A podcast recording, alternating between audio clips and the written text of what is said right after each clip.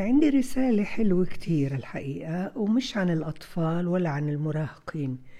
بتسأل ست بتقولي ممكن تحكي لنا كيف نتعامل مع الناس المزاجية؟ خاصة بس يكونوا قراب علينا. يعني بهمها القرايب.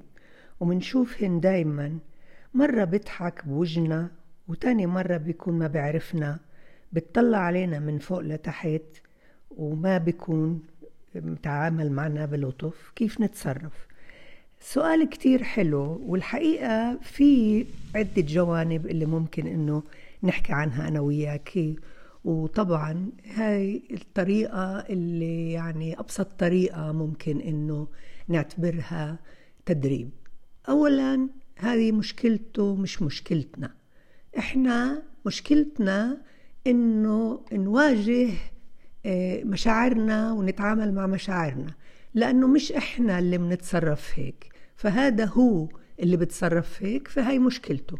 الآن كيف ممكن نواجه مشاعرنا وكيف نتعامل ندرب حتى مش نواجه ندرب مشاعرنا؟ كيف ممكن ندرب مشاعرنا في عنا عدة طرق؟ الطريقة الأولى اللي أنا كتير بحبها هي إنه أستخدم الخيال.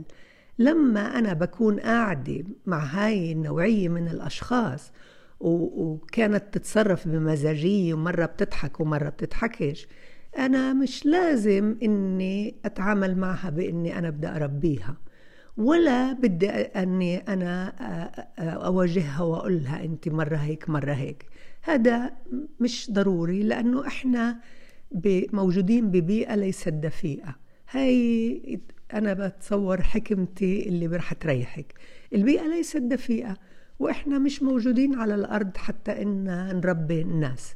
إحنا موجودين على الأرض هاي لحتى إنه قديش بنقدر إنه نعيش إحنا أسوياء وسعداء وما نخلي حدا حوالينا ما يعيشش مثلنا إيه، إذا كان بحب. الآن كيف الخيال؟ الخيال يعني أنا لما بكون قاعدة ومش مشتركة بالحديث أنا بقدر أبدأ أتخيل حياتي اللي فيها أحداث جميلة اللي بتنعش لي فؤادي وبتبسطني أثناء وجودي بهالحلقة لأني أنا موجودة بهالحلقة ومش لازم إني زي ما قلت أواجه هذا الشخص أنا بقعد بكون مع حالي بخيالي لأنه الخيال الأطفال عندهم عايشين بين الواقع والخيال الواسع وهذا اللي مخليهن يضلوا دايما سعداء ودايما يحبوا يلعبوا. إحنا آه، آه، لغينا هذا الجانب. اللي بدي إياك إنه تفكر فيه شو في أحداث مرقت علي بهالفترة الزمنية العمرية اللي أنا بتسعدني لما أنا بدي أتذكرها؟ بتطيري. أنا مجربتها وانت وبحب إني أنا أشاركك فيها. عند ساعة النوم. ساعة النوم حتى أستكين واحس إني أنا آه، آه، في حاجة لنوم هادي بصير أستذكر لما كان عمري بالفترة اللي كنت واعي فيها بتذكر وبصير أستحضر صور من أحداث في حياتي اللي كانت أسعد مني فيها ما فيش. ومليان بكل حياة الإنسان في عنده هاي الصور.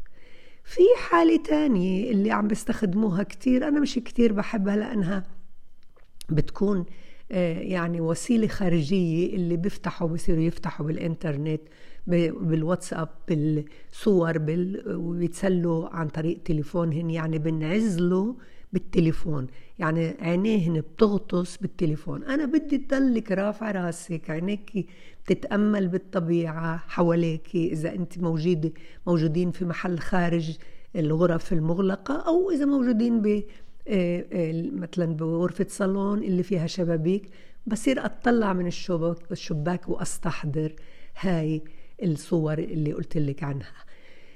كمان أنا بفضل مثلا إني ما أهزأ ولا أسخر ولا أجرب إني أحط هذا الشخص في آه، محل وأجرب إني أخلي العالم يشوفوا آه، مزاياه أنا آه، مزاياه اللي غير جميلة يعني. طريقته وأسلوبه ونظرته لنا باستعلاء. أنا ما بحب. أما بقدر أنا مثلا إذا موجودة بمجموعة بقدر إني أنا أفتح حديث مع اللي جنبي. مش بالضرورة حديث فيه محاضرة مع المجموعة اللي موجودة لأني أنت بتقولي لما بنكون موجودين مع جماعة قراب علينا يمكن يكونوا أصحاب جيران واغلب الأغلب اللي بيزعج كتير في هاي الحالة إنه قرايب بنقدرش بنقدرش نطلعهن من حياتنا بدنا ننوجد معهن. فبتحدث مع اللي جنبي على اليمين أو جنبي على الشمال. ما فيش حدا جنبي بكل هدوء بدون ما أخلي حدا ينتبه بتسلل وبجلس جنب حدا اللي برتاح إني أسمع أخباره أسمع وين صار إيش بيعمل بحياته. هيك أنت بتكوني انتِ بتكوني طبيعتك أنت بتكوني مش مشحونة مش حاملة آه، صعوبة سلوك هذا الإنسان. وبنفس الوقت مش متقل على قلبك. أنت موجودة في بيئة اجتماعية قاعدة بتكوني متحركة مشاركة ومشاركة مع ذاتك بالأول بالخيال ومشاركة مع المجموعة الاجتماعية اللي أنت فيها وهيك يوم ورا يوم ورا يوم. إذا بتثبتي هذا الأسلوب بتصير عندك هاي عادي عادي سلوكية محمودة اللي فيها ما بتعبى قلبك قهر ولا كراهية ولا حتى آه، آه، حقد. لأنه بصير يتقل على قلبك بتعبى قلبك. خفيف سعيد فرحان سوي النفس وعارفة كيف يعيش. وإلى اللقاء.